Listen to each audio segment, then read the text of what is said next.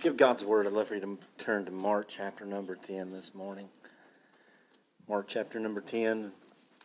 We'll begin our scripture reading in verse number 17.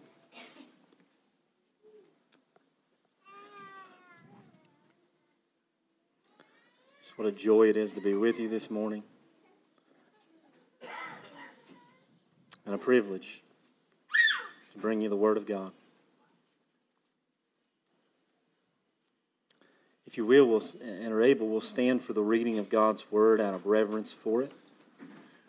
Um, we see that as an example in Scripture, and we've adopted that example.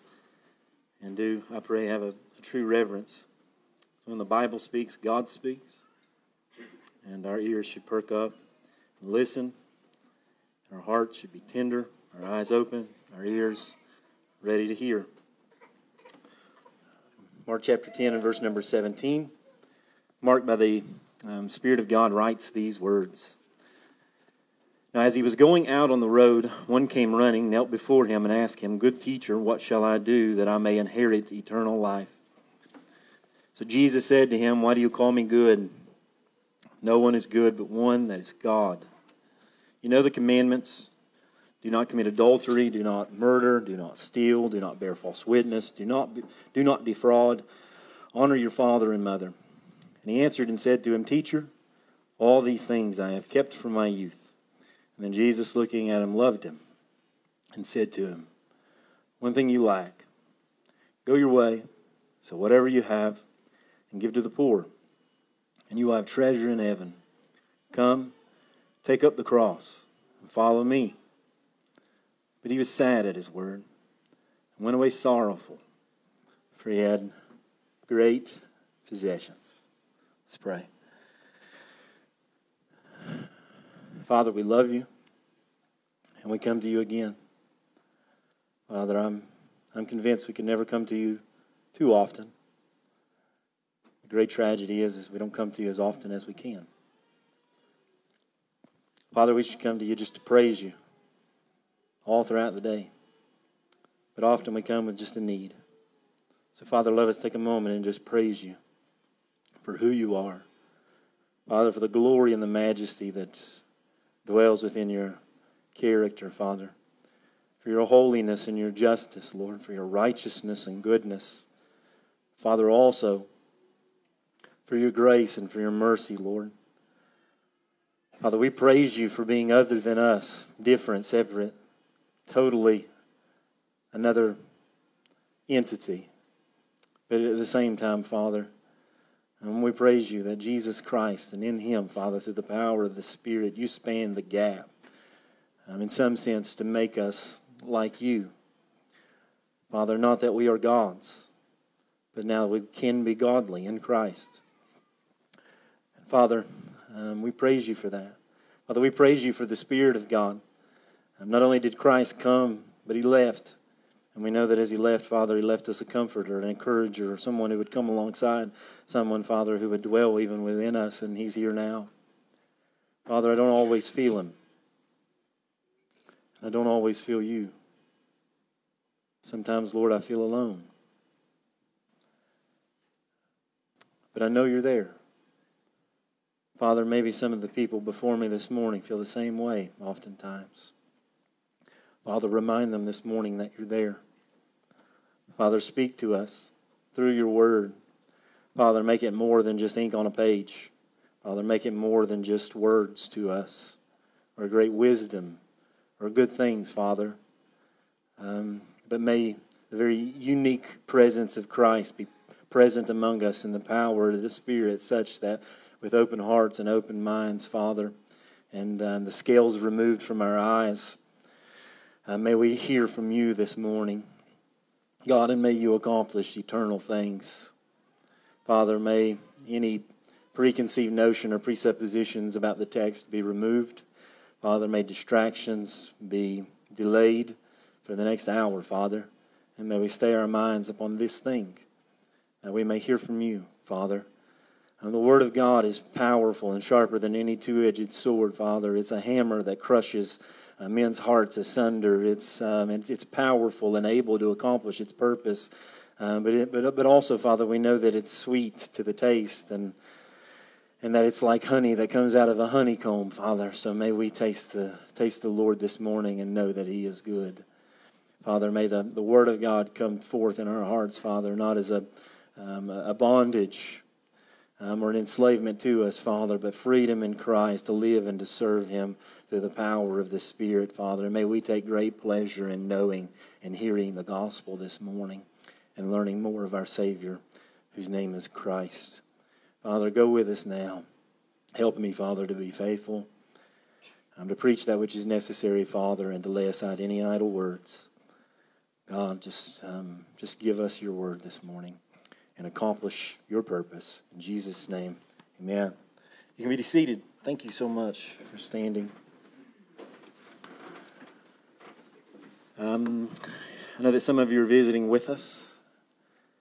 Um, just to bring you up to speed, we've taken the book of Mark as a whole. Um, I didn't choose this text this morning. Um, this text came to us through simple verse by verse preaching. I mean, the Lord brings it to us each providentially, meaning um, He understands where we're at, and it's amazing how oftentimes uh, the very word that we need, God providentially brings to us um, the time that we need it. And I'm praying that that's um, exactly what happens in your heart this, this morning. And we come back to an age old question as our Lord Jesus picks up the story uh, from last week. He ends his discourse about children to his disciples. And verse number 23 says, Then Jesus, or I'm sorry, um, I was reading out of chapter number 10, the next portion. Um, we read in uh, chapter 10 and verse number 17 that after he finishes his discourse, that now as he was going out on the road, one came running, knelt before him, and asked him, Good teacher, what shall I do that I may inherit eternal life? So we pick up the story from last week, and Jesus again is once on the road.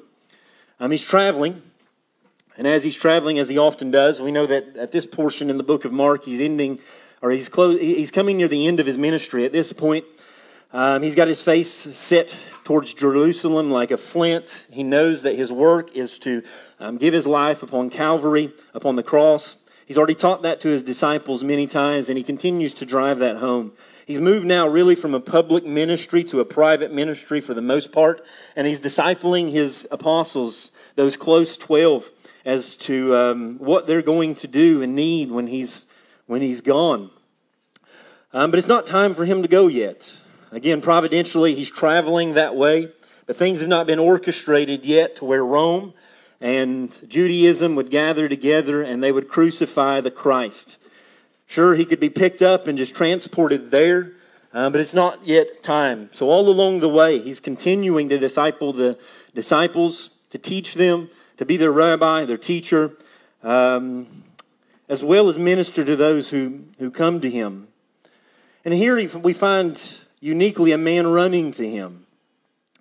And it's a man with a great question, probably the greatest question of all. What shall I do that I may inherit eternal life? This shouldn't come as a surprise to you or to me or anyone familiar with the Gospels or with Christ Himself that we should have such accounts uh, recorded. If you remember, the ultimate purpose of the preservation of the Gospels um, is not to teach us exhaustively um, or give us a historical narrative uh, per se, or to prove um, the validity of the Bible. It's simply, as John tells us, that you may believe that Jesus Christ is the Son of God. Thus, everything revolves around the Son. Everything revolves around Christ. Everything in the Gospels revolve around that one great question what must I do to be saved? This is a question that was not uncommon in Christ's day. And it's a question that's probably not that uncommon in our day. And while the whole of the book, meaning the Bible, kind of centers on that question and that purpose, it's pretty interesting if you read the Bible from beginning to end that you don't find that ex- explicit question more. You really only find it a few times. You find it in Acts chapter 2 and verse 27 when Peter preaches at Pentecost to the Jews. Why? Because they murdered the Christ. He pointedly looks at them and calls to their sin, and he calls them to faith in Christ. The text says, Now when they had heard this, they were pricked in their heart and said unto Peter and to the rest of the apostles, Men and brethren, what shall we do? Um, God convicted them, and that was their response. And then there was the Philippian jailer in Acts chapter 16 and verse 30 that looks to Paul and Silas and asks the question after God frees those men from jail and just pulverizes um, the scene with an earthquake Sirs, what must I do to be saved?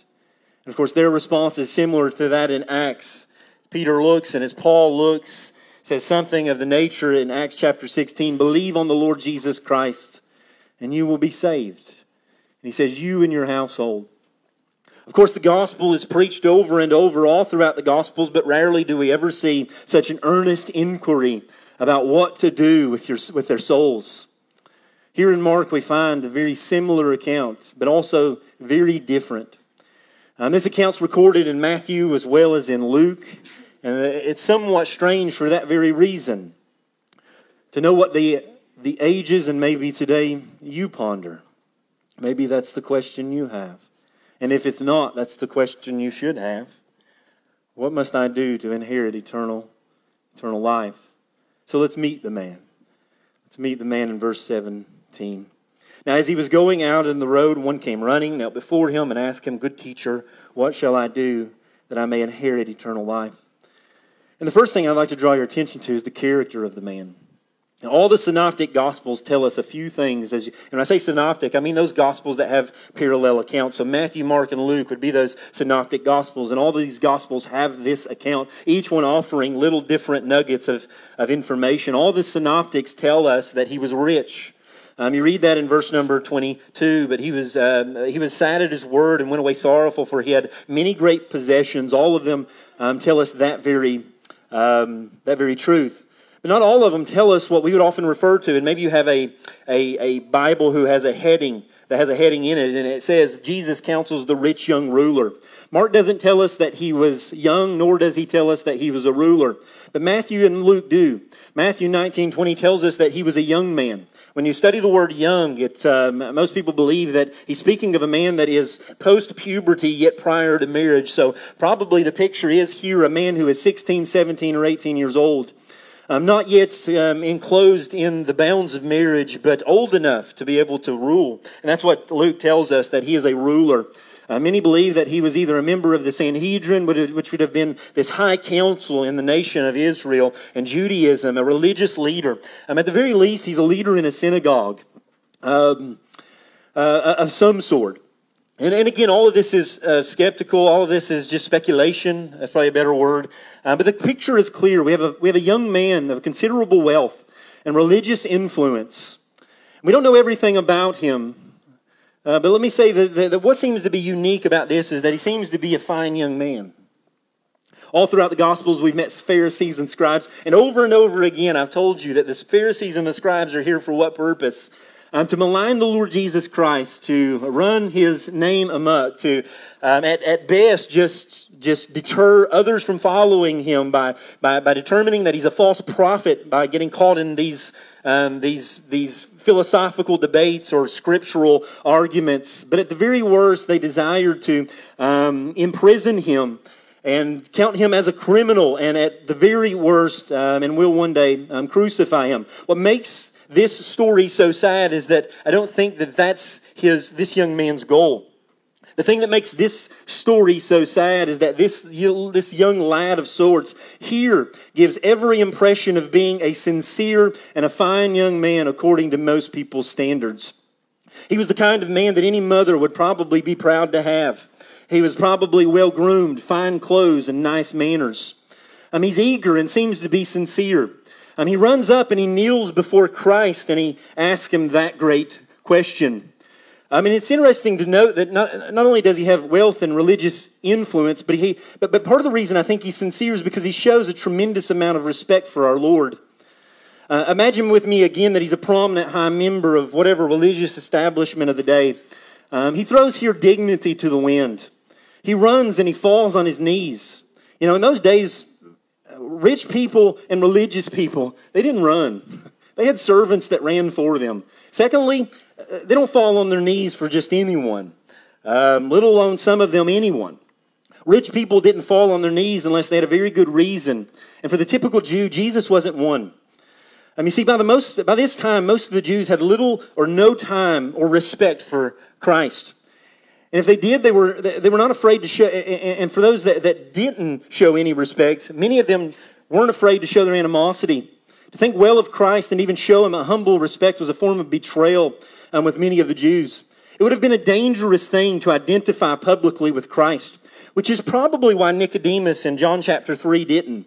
And he went by night to ask him that great question um, about being birthed or born again and that great conversation about um, salvation. This man, though, throws it all to the wind. Despite the hostility, despite the fear, um, despite the, the Jewish um, heart um, the, the, natural Jewish tendency to revert from Christ and to, uh, um, to oppose him, he, he discards it all and comes to Christ during daylight hours and kneels before him with a natural respect for this man.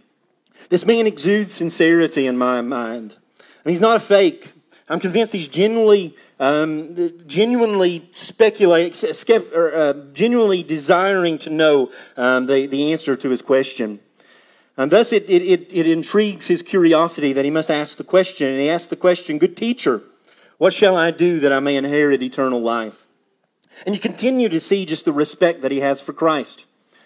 Um, it's in the title he uses to address Jesus. Good teacher, he says. You know, the Christians throughout the ages and all the commentaries unanimously tell us that this, this title, good teacher, is unparalleled in Jewish literature.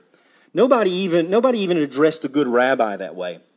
It wasn't a title that you just threw around.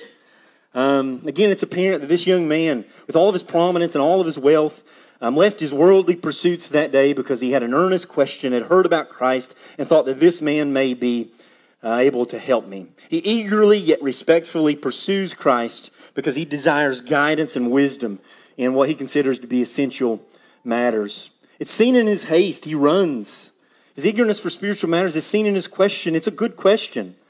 Like he wasn't there to debate the issue. He wasn't going to get lost in secret trappings of philosophy. I mean, he was serious. Uh, you're earnest young man who cuts to the chase and asks him that great question: What must I do to inherit eternal life? Matthew writes it like this and adds, um, "Good teacher, what good thing must I do to inherit eternal life?" He's asking about salvation. How can I be saved? He's asking about eternal life. He's not an atheist. He's not an agnostic. He's, he's someone already convinced of the eternal nature of life and the, and the eternal nature of the soul. And he asks that great question, although it's skewed, it's there. Um, uh, eternal life's there, and I'm here, and I know that I'm without God. How do I get that? In some sense, is what he's asking the question. Now, at the same time, let's take just a step back for a moment and draw attention to something else. Um, from Jesus' perspective, and maybe from ours, you know, and from an evangelist perspective, man, this is a dream come true. You know, it's like uh, you only find that question a few times in Scripture, at least explicitly, and because that, that, that, that, question is rare. And it's probably rare for you as well. Us as evangelists love the idea of someone at work or someone at home or our children or, or anyone else just coming up and just pointedly asking that question, man. I'm not a fisherman, but I imagine fishermen dream about that day when the fish will just jump in the boat and say, Here, I'm here, put the hook right there, take me in, you know. I'm your guy. And that's, in some sense, exactly um, what you have here. Jesus has a tremendous opportunity to reel him in. Surely we'll get the answer like in like Peter gave in Acts chapter 2. You know, repent. Surely we'll get the answer like Paul gives in Acts chapter 16, 31. You know, repent or uh, believe is what he says. Um, but it's interesting to note that that's, a, that, that, that's not Jesus' response. Jesus does something quite strange here, something that probably most evangelical preachers and evangelists would have a fit over today because he doesn't seal the deal. He probably doesn't approach it as any of us would ever approach it by nature. I mean, what would you do? Somebody comes up to you and asks, What must I do to be saved? You know? What would we say? I almost guarantee that we wouldn't have naturally went the route of Christ. But then we have to ask the question was Christ right? And of course, we all want to say yes. Does Christ not understand the gospel? Um, of course he does. Is Christ not a good or an efficient evangelist? Of course he is. You know? But many would today argue that here, you know, that by natural standard, if an average man did this, they're not willing to say it about Christ, but if if they said it about an average person like me as they watched me encounter someone and I did this very thing, um, they would probably question um, whether or not I was sincere or whether or not I knew what I was doing or whether or not I understood the gospel at all, you know. And I've had that here. I've had people, you know, um, tell me before, you know, that because I don't do certain things, that the gospel wasn't presented. You, you preach the text and you preach Christ, and, and at the end of it, it's, it's just not enough if you don't follow some, you know, five step plan to getting somebody to repeat a prayer.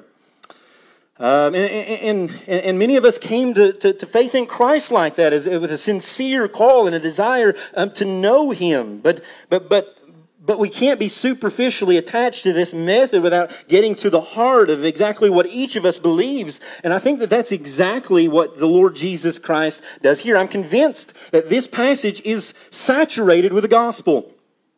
I'm convinced that that, that Christ's statements that he, that, he, that he urges him and teaches him and gets to the root of his issue so that he can bring him to himself and bring him to Christ. And you see it in the initial response. Why do you call me good? There is none good but God. I'm convinced that Jesus is going to present the gospel to this man. And he's going to bring to light facets of the gospel that this young man needs to know. And isn't that wonderful? And when you study the life of Christ and you study the way that he interacts with people, and, and it's almost, you, you, don't find a, a, a one stop shop model for how to engage somebody in evangelism. You know, what you find is the Lord Jesus Christ meeting people along the way and meeting people where they are and hitting the target um, of their hearts um, to remove whatever idol it is or whatever thing they're worshiping so that they would worship the Lord, so that they would worship Him. And thus, Jesus, you know, meets every person where they are. And that's exactly what He does here. And He does it initially by rebuking the man. Most of the time, the gospel always begins or at some point culminates in our lives with a rebuke. you know? I mean, that's what he does. He, he asks him that great question why are you calling me good? He's going to bring into focus to the young rich ruler that if he is to understand something about eternal life, then he must understand something about the gospel, and that the gospel is first and foremost a message not about man, but a message about God Himself. The gospel is a message about God.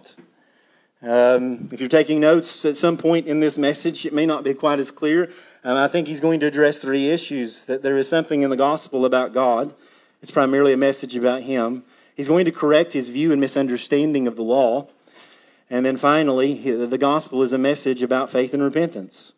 And that's exactly what he's going to bring um, to his conscience and to his heart. And I think that's a great model for you and I to adopt um, as we engage others, our children, or people within our families, or people within the world, and that when we engage, we need to get to God. We need to get to the law and its original purpose as we bring it to bear upon their hearts, and we need to get to Christ. And then God's design for them to come to Him by faith and by repentance. So, first, the gospel is a message about God. You know, right off the bat, Jesus challenges this man's understanding about God. The man didn't ask about God, did he? No, he asked about eternal life. But Jesus says to him, Why do you call me good? No one is good but one, that is God. But he says something, he doesn't say anything about God, but he says something to Jesus that indicates that one of the things that he lacks and needs is a true knowledge and a right understanding of who God is. Why do you call me good if there is no one good but God, he says. You know, some people might be thinking, Jesus, you're, you're a little tough on the guy. You know, maybe he just misspoke and he didn't mean that. Or maybe you could be thinking that that's an accurate statement because in, in, in, in, in, in truth it is, right? That that is true. No one is good but God, and he calls him God, and that would be a correct statement for him to refer to Jesus Christ as God because he is God. But the problem with that is, is that uh, there's no indication here, and Jesus even gives the indication otherwise, um, that, that this man doesn't believe he's God. So it is an inaccurate statement if Jesus is what this man perceives in his mind and he's made him in his own image and he's perceived him as a man. Um, if that's the case, then he has a great misunderstanding about who man is and about who God is. The problem um, is ultimately rested in his mind and thinking, in his definition of goodness and where that lies.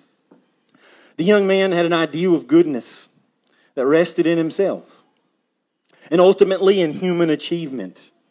He believes that he can be good. He believes that man can basically be good and do good things, and that he can do good things. And that if he does enough good things, that he can climb his way to heaven. And that's the basic misunderstanding, the fundamental problem. And that's exactly why in Matthew's account he says that very thing. He asks him the question, Good teacher, what good thing must I do? And that's Jesus, why Jesus says only God can do that, because only God is that. And there is a sense in which Jesus hangs the question before him, to him, as he, he responds to him, who is God? And he could have summarized it like this Do you even know who God is? Because that question reflects a misunderstanding about who God is. So in Christ's gospel presentation, he assesses what this man knows about God and begins there. And from there reveals the, new, the true nature and desires of his, his heart. And the first thing, again, we need to say about the gospel is that the gospel is a message about God. Um, it's a message about his goodness. It's a message about his holiness. It's a message about his righteousness. It's a message about his love. It's not a message about you. It's not a message about me. You know, Jesus is not our boyfriend, and um, it's, it's not as if he was in heaven one day and he needed us and, and um, he just couldn't keep his hand off of us because he fell in love with us. The message is about God. It's about his holiness, his righteousness, his love, his, his indignation, but also his grace and his mercy. And you read most tracts and hear most gospel presentations today, and most men present the gospel in that way, man centered and what he needs. And while that needs to be addressed, we can never know what we need unless we know who God is. You know? That, that, that, that, that there is a great need in our day and, and in my life to preach to myself and in pulpits all across the world and in every generation that we would preach who God is.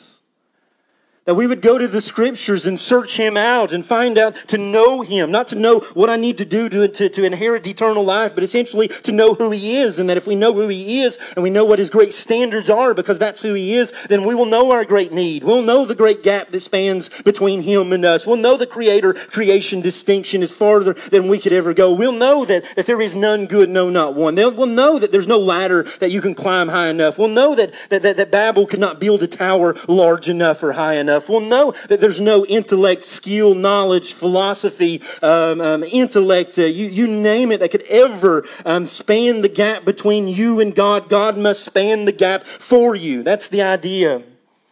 If the rich young ruler understood his Bible, understood what God had said, and he's one that should. I don't want to give the, let's not give the guy a hard time oh, explicitly, but, but, but, but there is a sense in which he knew it. We're not talking to pagans or atheists or agnostics here. This was a religious leader in a synagogue or the Sanhedrin. This young boy grew up meditating on and memorizing the entirety of the Old Testament. He should have known what good was. It, and, and the goodness of God should have made him feel not that he could merit salvation, but it should have made him feel like he was unworthy of it. Unworthy of it. Psalm chapter 16 and verse number 1. And just take note that this would have been things, this would have been songs that he sung in synagogue as a young boy. And maybe even in a synagogue led in worship. Psalm 16:1 Preserve me, O God, for in you I put my trust. O my soul, you have said to the Lord, You are my Lord. My goodness is nothing apart from you.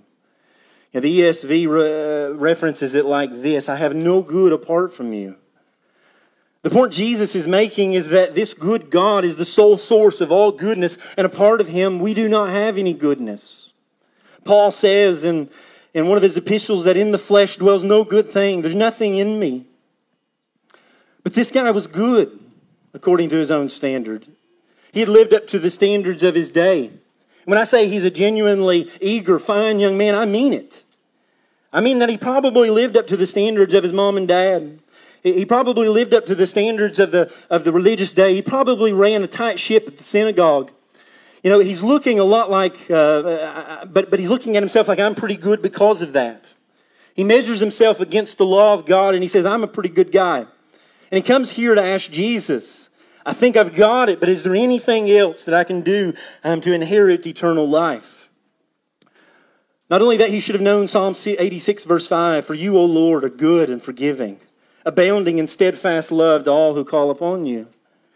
He should have known that the goodness of God is, is, is inherently in God and that we don't have it, but it should also drive us to see our great need that great need of forgiveness. That's what he says. For you are good and forgiving, abounding in steadfast love for all who calls upon you.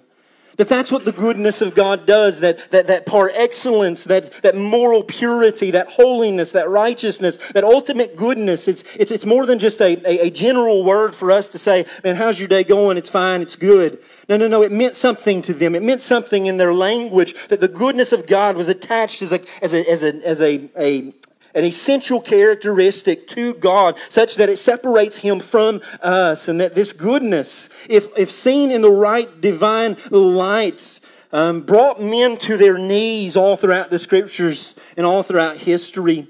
That, that if goodness is a thing that you can conjure up, but if goodness is a thing that you can conjure up with your own works, uh, then you'll use it to achieve eternal life. That's the problem. But if it's a thing that reveals to you the very nature and character of God, then it will drive you to your knees in humble dependence upon Him because you recognize that you are not good, no, not one, and that if you are left to yourself, that you will perish. The good God is good to those who have a humble and a contrite spirit.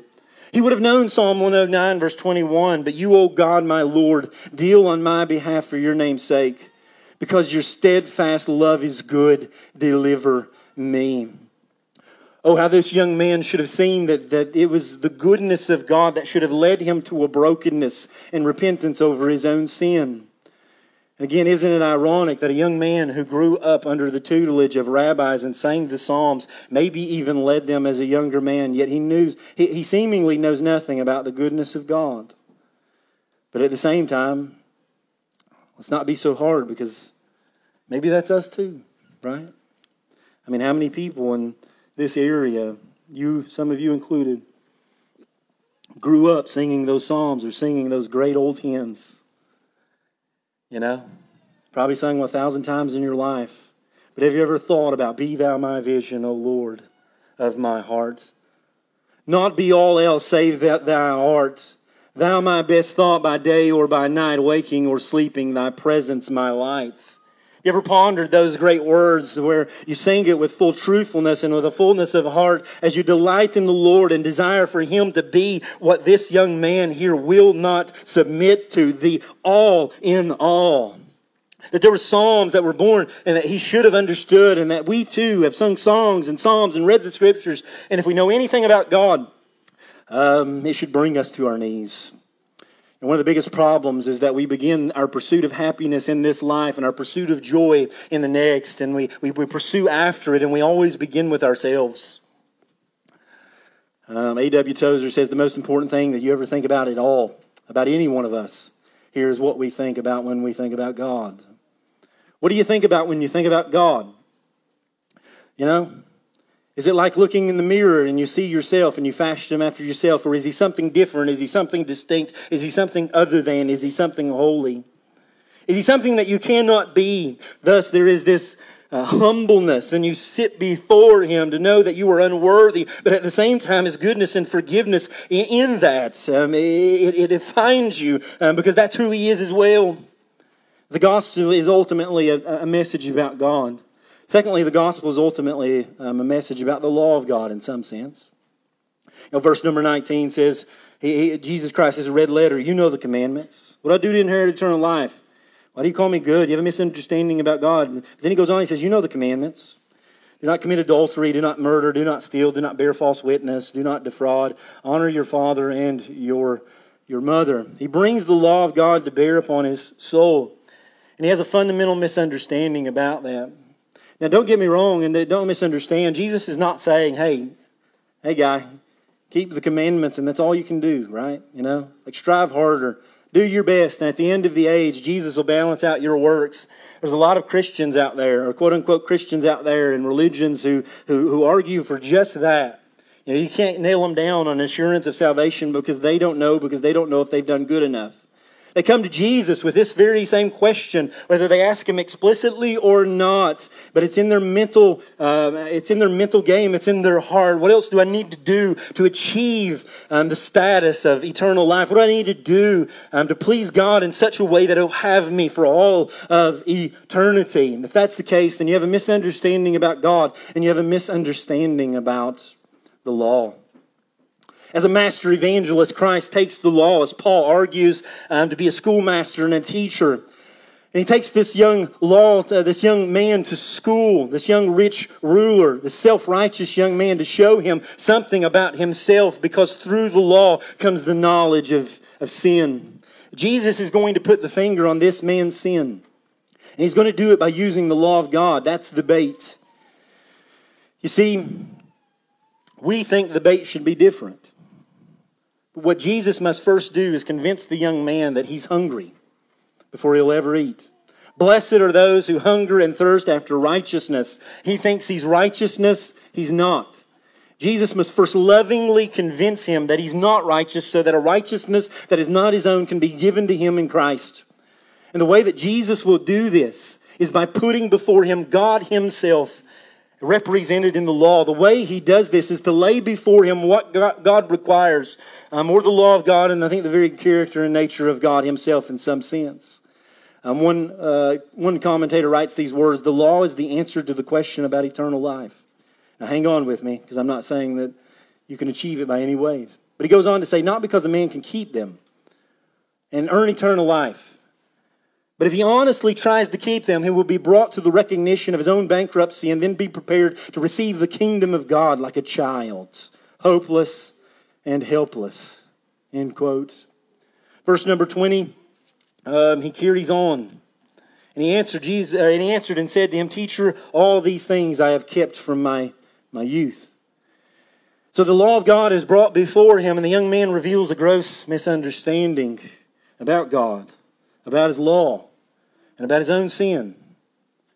And again, it's easy to be hard on the young man, but it should be recognized that this is what he was taught. In the Babylonian Talmud, which is a writing of Jewish literature, wrote, Man possesses the ability to fulfill all the commands of God perfectly. This was a fine young man who not only adhered to the Word of God, or tried to, but he also adhered to his, his rabbinical teaching, such that he believed it. And he believed man over believing God's. I don't doubt for a moment that this young man lived an exemplary life, that he was a shining pillar in the community, that everything on the outside was, was in place. He wasn't a liar, probably. He wasn't a cheater, cheater. He had it all together on the outside. He wasn't a moral rebel. He was the kind of guy that you would want for a business partner, maybe even marrying your daughter. He had little to no external vices, but this one thing Jesus says you lack. Verse 21 in light of the law, in light of Christ's teaching on goodness of God, um, there was still something that he lacked, something that was missing, and he could not see his own sin. So Jesus seeks to bring it to light. Verse 21 Jesus looking at him loved him. What an amazing statement. Jesus looking at him loved him and speaks to him and says to him, You know, this man was deceived by his own sinfulness what does Jesus do? He loves him. His heart broke for the young man and his human nature in some sense because the young man was brought to believe a lie. But his love, but Christ's love for him does not provoke Jesus to pull back one iota. He tells him the thing that he needs. He doesn't comfort him. He doesn't encourage him to, to, to study more, this or that. He just brings to bear upon his heart that which keeps him from Christ. He says, Go, sell all that you possess. Come and follow me. So, whatever you have, and give to the poor, and you'll have treasure in heaven. And come, take up the cross. and Follow me, he says. The modern day evangelist would look at Jesus and say, Wait a minute. What are you doing? Couldn't Jesus have said, Well, you're just misunderstanding something here. Let's pray together. I mean, I, I, I, you believe in me, right? You want to go to heaven, right? That's fine. We'll just make your profession of faith. We'll baptize you and we'll just explain this stuff as we go. This is discipleship stuff, not salvation stuff. Come on, we'll straighten it out later. Not for a minute. Not for a minute. You take everything that you have, he says, and you give it all to the poor. That's how you'll get treasure in heaven. That's where eternal life is found. And then you follow and follow me. And what Jesus is doing is Jesus is taking the finger of the law and putting it on this young man's real sin. He may have been exemplary in terms of all the areas that we had mentioned, but he had a heart that was an idol factory. Make no mistake about it, Jesus takes the law again and says, Take everything that you have and sell it. Why? Because this man's first sin and greatest sin was the first and greatest commandment. He did not love God with all of his heart, with all of his soul, with all of his mind, with all of his body. He loved riches too much. He was guilty of breaking the Ten Commandment, you shall not covet.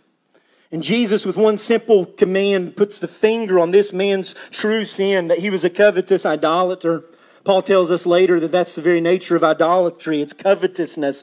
It's, um, it's, it's, it's, and that was the nature of his sin. And, and in the command, he's telling him that he needs to repent and to believe. Your money and your land cannot be your God, he's saying. Sell everything that you have and follow me. Repent and believe. That's the gospel is a message about repentance and belief, about faith and about repentance. That if you and I are to have eternal life, we must repent. What must we do? We must leave it all. Now you may be wondering, is this a universal command for all? And there's a sense in which, yes, it is. And then there's a sense in which, no, it's not. It's not a universal command in the sense that he doesn't require every single person that ever comes to him to sell everything that they have, right? In Luke 19, we meet a man by the name of Zacchaeus. Zacchaeus was a wee little man, and a wee little man was he. Um, this little guy who climbed up a sycamore tree he sought out Jesus and God saved him and Christ came to him and changed his life and gave him a new heart. And you know what Zacchaeus does? Zacchaeus comes to Jesus and says, Jesus, this is what I'll do. I'll sell every, I'll sell half of what I've gotten. If I've, I've wronged anybody, I'll pay him back fourfold. But Jesus doesn't say, wait a minute. you know, a few chapters earlier, I, I, I, told the young rich ruler to, to, to sell everything that he had, but, and you're only doing half. You got to give it all. He doesn't do that. He doesn't argue that. Um, in, in, Luke chapter 14 and Luke chapter number 6 and many other places, he doesn't require in a gospel encounter of, of the, the demoniac or in a gospel encounter of, the, of the, the woman at the well, he doesn't demand the same things externally that he demands of this man here. So it's not universal in, in that sense, but it is universal in the sense that whatever idol that you have in your heart that keeps you from God, you must turn from that to Him. That's the idea. That's the idea. Um, Luke chapter 14 and 25 says, Now, whoever does not bear his cross and come after me cannot be my disciple. Whoever you does not forsake all that he has, he cannot be my disciple in that context. Luke chapter 6 and 45, a good man out of the good treasure of his heart brings forth good, and an evil man out of the evil heart of his treasure brings forth evil. For out of the abundance of the heart the mouth speaks, but why do you call me Lord, Lord, he says, and do not do the things that I say? He's bringing to this young man this idea, um, this, this fundamental misunderstanding to light that he believes that obedience can merit salvation, and that's not the case at all. So he brings the law of God and God himself to bear against his heart, to bring him to the end of himself, to see that his obedience is, is not enough, that obedience um, in the Christian life is not to merit salvation, but it's an outgrowth of the work of Christ in the life of a believer. An unbeliever does not submit to God. Say, well, he was keeping the law, wasn't he? Not in the truest sense. He kept none of the law. He was keeping the law to be saved, and that was a misuse of the law. And the law does not save a man. The purpose of the law is to lay bare the heart of a man. And let, that, that, that God may lay his finger upon his rebellion against him. And once that heart happens, God requires repentance of that sin. When faith and repentance are born, it manifests itself explicitly, externally, in different ways in a person's life. And that the gospel is a message about faith and repentance. repentance towards God and faith in our Lord Jesus Christ. Thus, he says, turn from that idol and follow me, is what he says in verse 21. Take up the cross and follow me. You know what Christianity looks like? Looks like following him. It looks like following Christ. It's more than just monastic piety, it's more than just monkery or popery. It's more than just selling everything that you have. It's more than le- just leaving father and mother. It's more than just taking up your cross. It's more than just self deprecation and self flagellation. It's, it's following Christ. You know? Some of us desire to be like this rich young ruler and, and to be externally pious and to earn something with Christ. And he's saying that as pious as you are and as devoted as you are to this, you will never in any sense reach eternal life unless you turn from yourself and follow me. Turn to Christ. Same theologian that we quoted earlier by the name of Cranfield says the command is at the same time a gift. Jesus offers himself to him. He himself is the answer to the man's question. He himself is the way to eternal life. To inherit eternal life must come when one lays hold on it as it is offered in Jesus Christ. That Jesus is driving this young man with a, with a, with a, with a pointed um, rebuke in what he believes about God, to, with God himself and with the law. He, he, he seeks to, to, to, to, to, to fix his misunderstanding about it and to bring Christ before him. That's how you present the gospel. That's how you do it.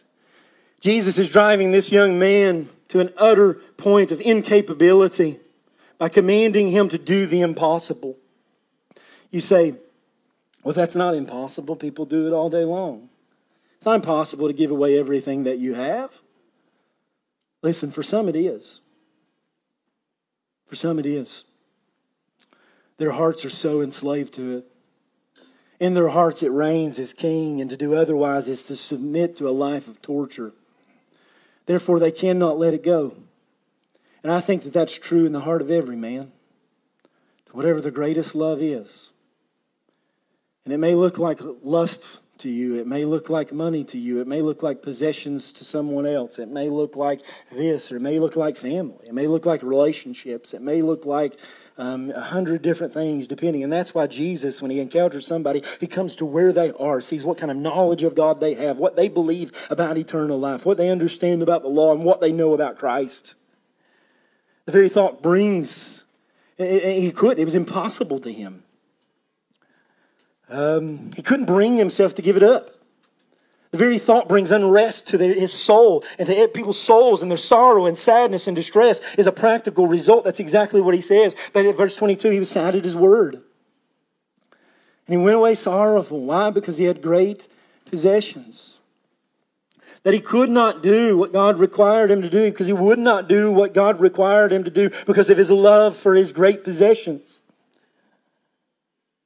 You know? And that was his response. I would love to tell you that he got it. I'd love to tell you how many times I've given the gospel, man, and I just wish they got it.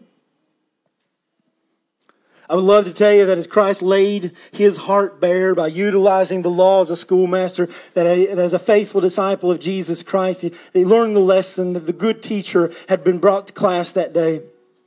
I would love to tell you that God broke his heart and that he saw the glory and riches of Christ such that he counted no, no loss to sell everything and that he had that day and take up his cross and follow Jesus. You know, as I read and I thought about this young man, he reminded me an awful lot of what I thought, what I think about the Apostle Paul would have been like as a young man. I even toyed with the idea maybe that's him, and that's just spectacle. Yeah, that's just me. That's not scripture at all.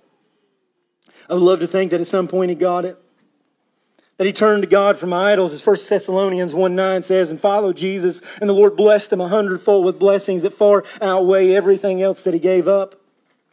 I love to tell you that he counted it all loss and as a hill of dung compared to the excellencies that he found in Christ and that he used to rest in in this life. And now he's gratefully honoring and serving the King. But our Lord doesn't leave it there. He leaves it with sorrow and sadness because he didn't get it. Jesus would not give him one ounce of hope that his resume was good enough to warrant eternal life on that great day. He wouldn't do it. You know, sometimes even myself as a finite human being, and maybe you are just quick to do that. Someone comes in with a grievous sin and they ask you, Do you think I'm saved? And we spend hours trying to understand the intent of their heart and then ultimately settle on, I don't know. But Jesus doesn't. He plainly says that if there are any rivals of your love for me that you are unwilling to lay aside, you have no part in eternal life. And there's no amount of good in this world for you to accomplish that will ever outweigh that. You're not going to heaven with idols in your hands, not even one, he says. And at the same time, we understand that and glory in the fact that he doesn't require perfection of us. Don't misunderstand me uh, or think that that's what I'm saying. What I'm not saying is that if you struggle with sin, you're an idolater and you won't get to heaven. We recognize that in this life and the Christian life will never be ultimately free from sin, and thus the battle ensues. So I'm not saying that you must be perfect or live a sinless life. But you must today, if you're outside of Christ, throw out your resume and count everything that you've ever done for your salvation to inherit eternal life as nothing.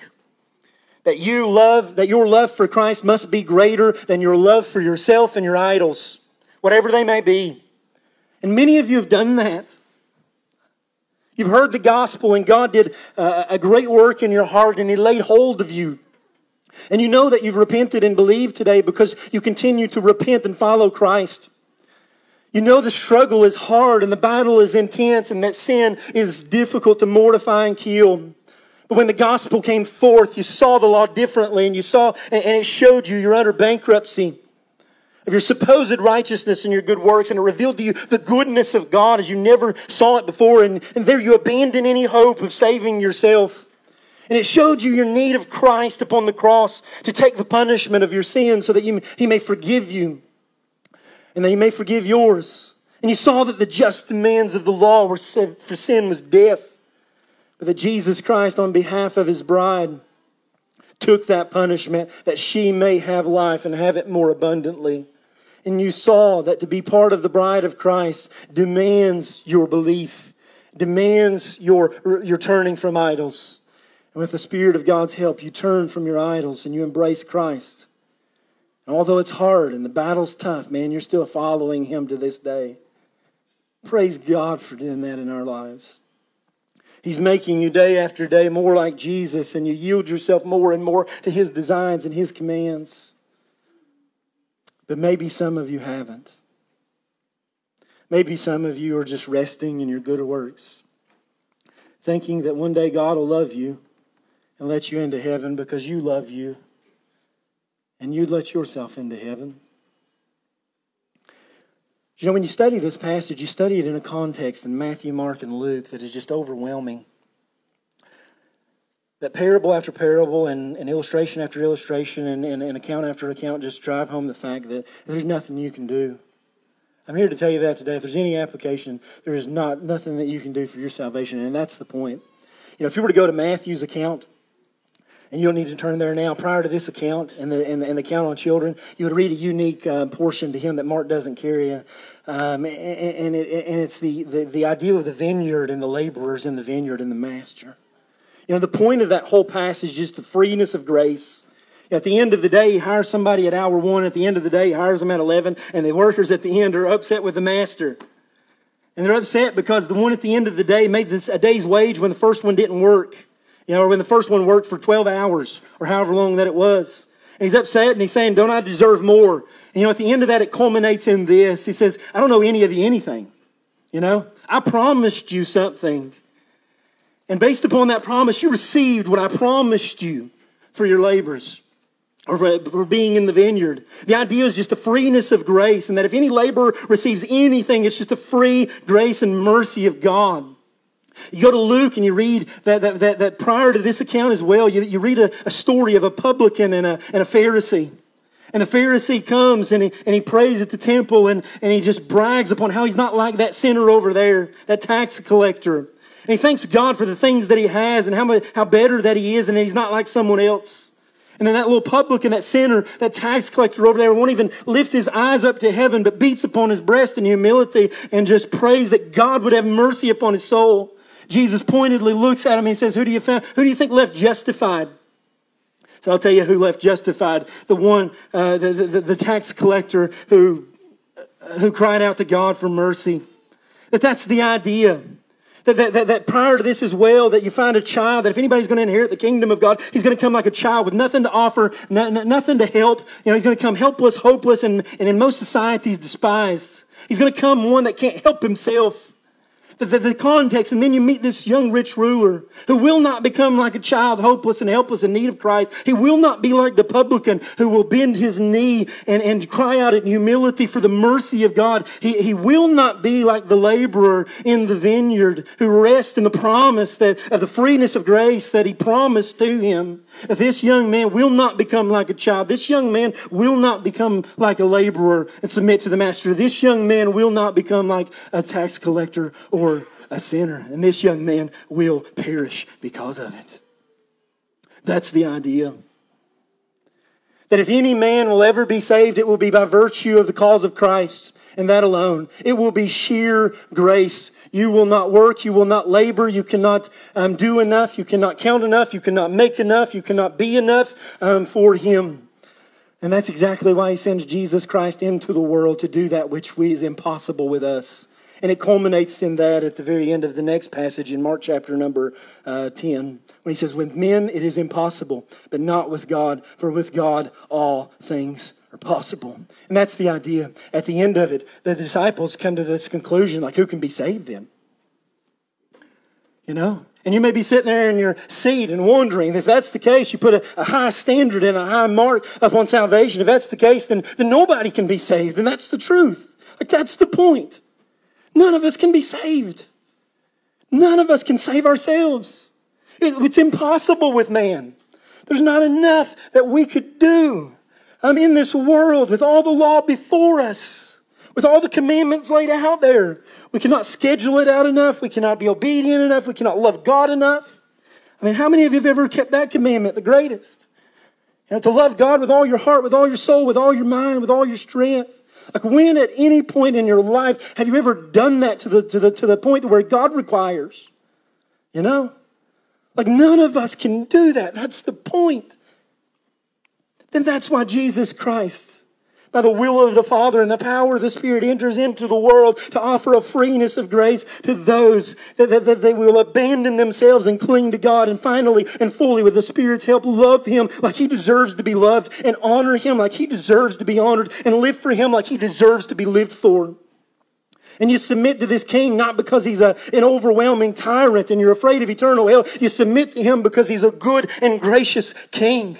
And out of the gratitude of your heart, you take up your sword and you wield it by the power of the Spirit and you put to death the deeds of the flesh and you honor and serve Him in the freeness of the Spirit for the rest of His ages. And that's why you can do it with a smile on your face and joy in your heart because He is not a hard taskmaster anymore. Now, when the Spirit of God governs our heart, the law um, uh, uh that is written upon our hearts then becomes the joy and the pleasure of the person who's come to Christ. So we stand in the way of Jesus, or we stand here in the, in the lineage of Jesus and prophets throughout the ages, the apostles and faithful evangelists um, that God has used throughout history, and beg you today to come to Christ. But I must tell you, you will never come to Christ on your own merit. You will never find him. That's why he came to seek and to save that which was lost. And I pray that you get it. But maybe some of you don't. Some of you prayed the prayer and you've got the card in your wallet and the date in the cover of your Bible that says you've been saved, but you don't know a thing about God. Christ is nothing more than a byword. The law is a tyrant to be cast off. Repentance and faith are not in your vocabulary. And you don't care because you think you're good enough. You think you're lovely, you think you're caring, and that God will understand. You think that God would never require you to give up that thing that you love because you don't do that with your kids. Listen, the Bible's clear. No man and woman will ever enter into heaven with idols in his hands. No man can serve two masters. I know the world tells you you can, but you can't. The philosophy of the day is, you know, love whoever you want three or four times It's an age of lack of commitment and devotion to anything, but that's you know that's not true. You know that if your wife or husband gives you some, gives something to another that they promised only to you, that that's wrong. You know that if your heart of hearts, that if a man can only truly love one woman in a covenantal way and that not two or three and fourth and five, you know that that, that, that covenant is between the two of you. And listen, the God of the Bible demands the same. He will not take second place, He will not even take first. First indicates rank, and there is no seconds in God's world. He's the only one. He says, Have no other gods before me. And that doesn't mean that you can have them after him. It means that he has none before him. That's why he puts on the list at some point that you'll have to leave sometimes father and mother, brother and sister, son or daughter, and so forth. That the demands are high. Why? Because he demands a lot. And he demands to be preeminent, number one. You say, How do I do that? Turn from your idols and turn to Christ today. He is a sufficient Savior who is able to give you a new heart, change you, take out that heart of stone and give you a heart of flesh, put His Spirit within you, and give you, uh, for the first time ever in your life, a reason to actually live. You know? He will make you a new creature and set you on a new path and give you new desires and give you new joys and new pleasures. And some of you look at us and you look around and you think, man, this is weird and this is different and this is crazy. And I know and I love it. Every minute of it, every day of it, every week of it. You know why? Because He first loved me. Let me just tell you, I wasn't lovable. I wasn't lovable at all.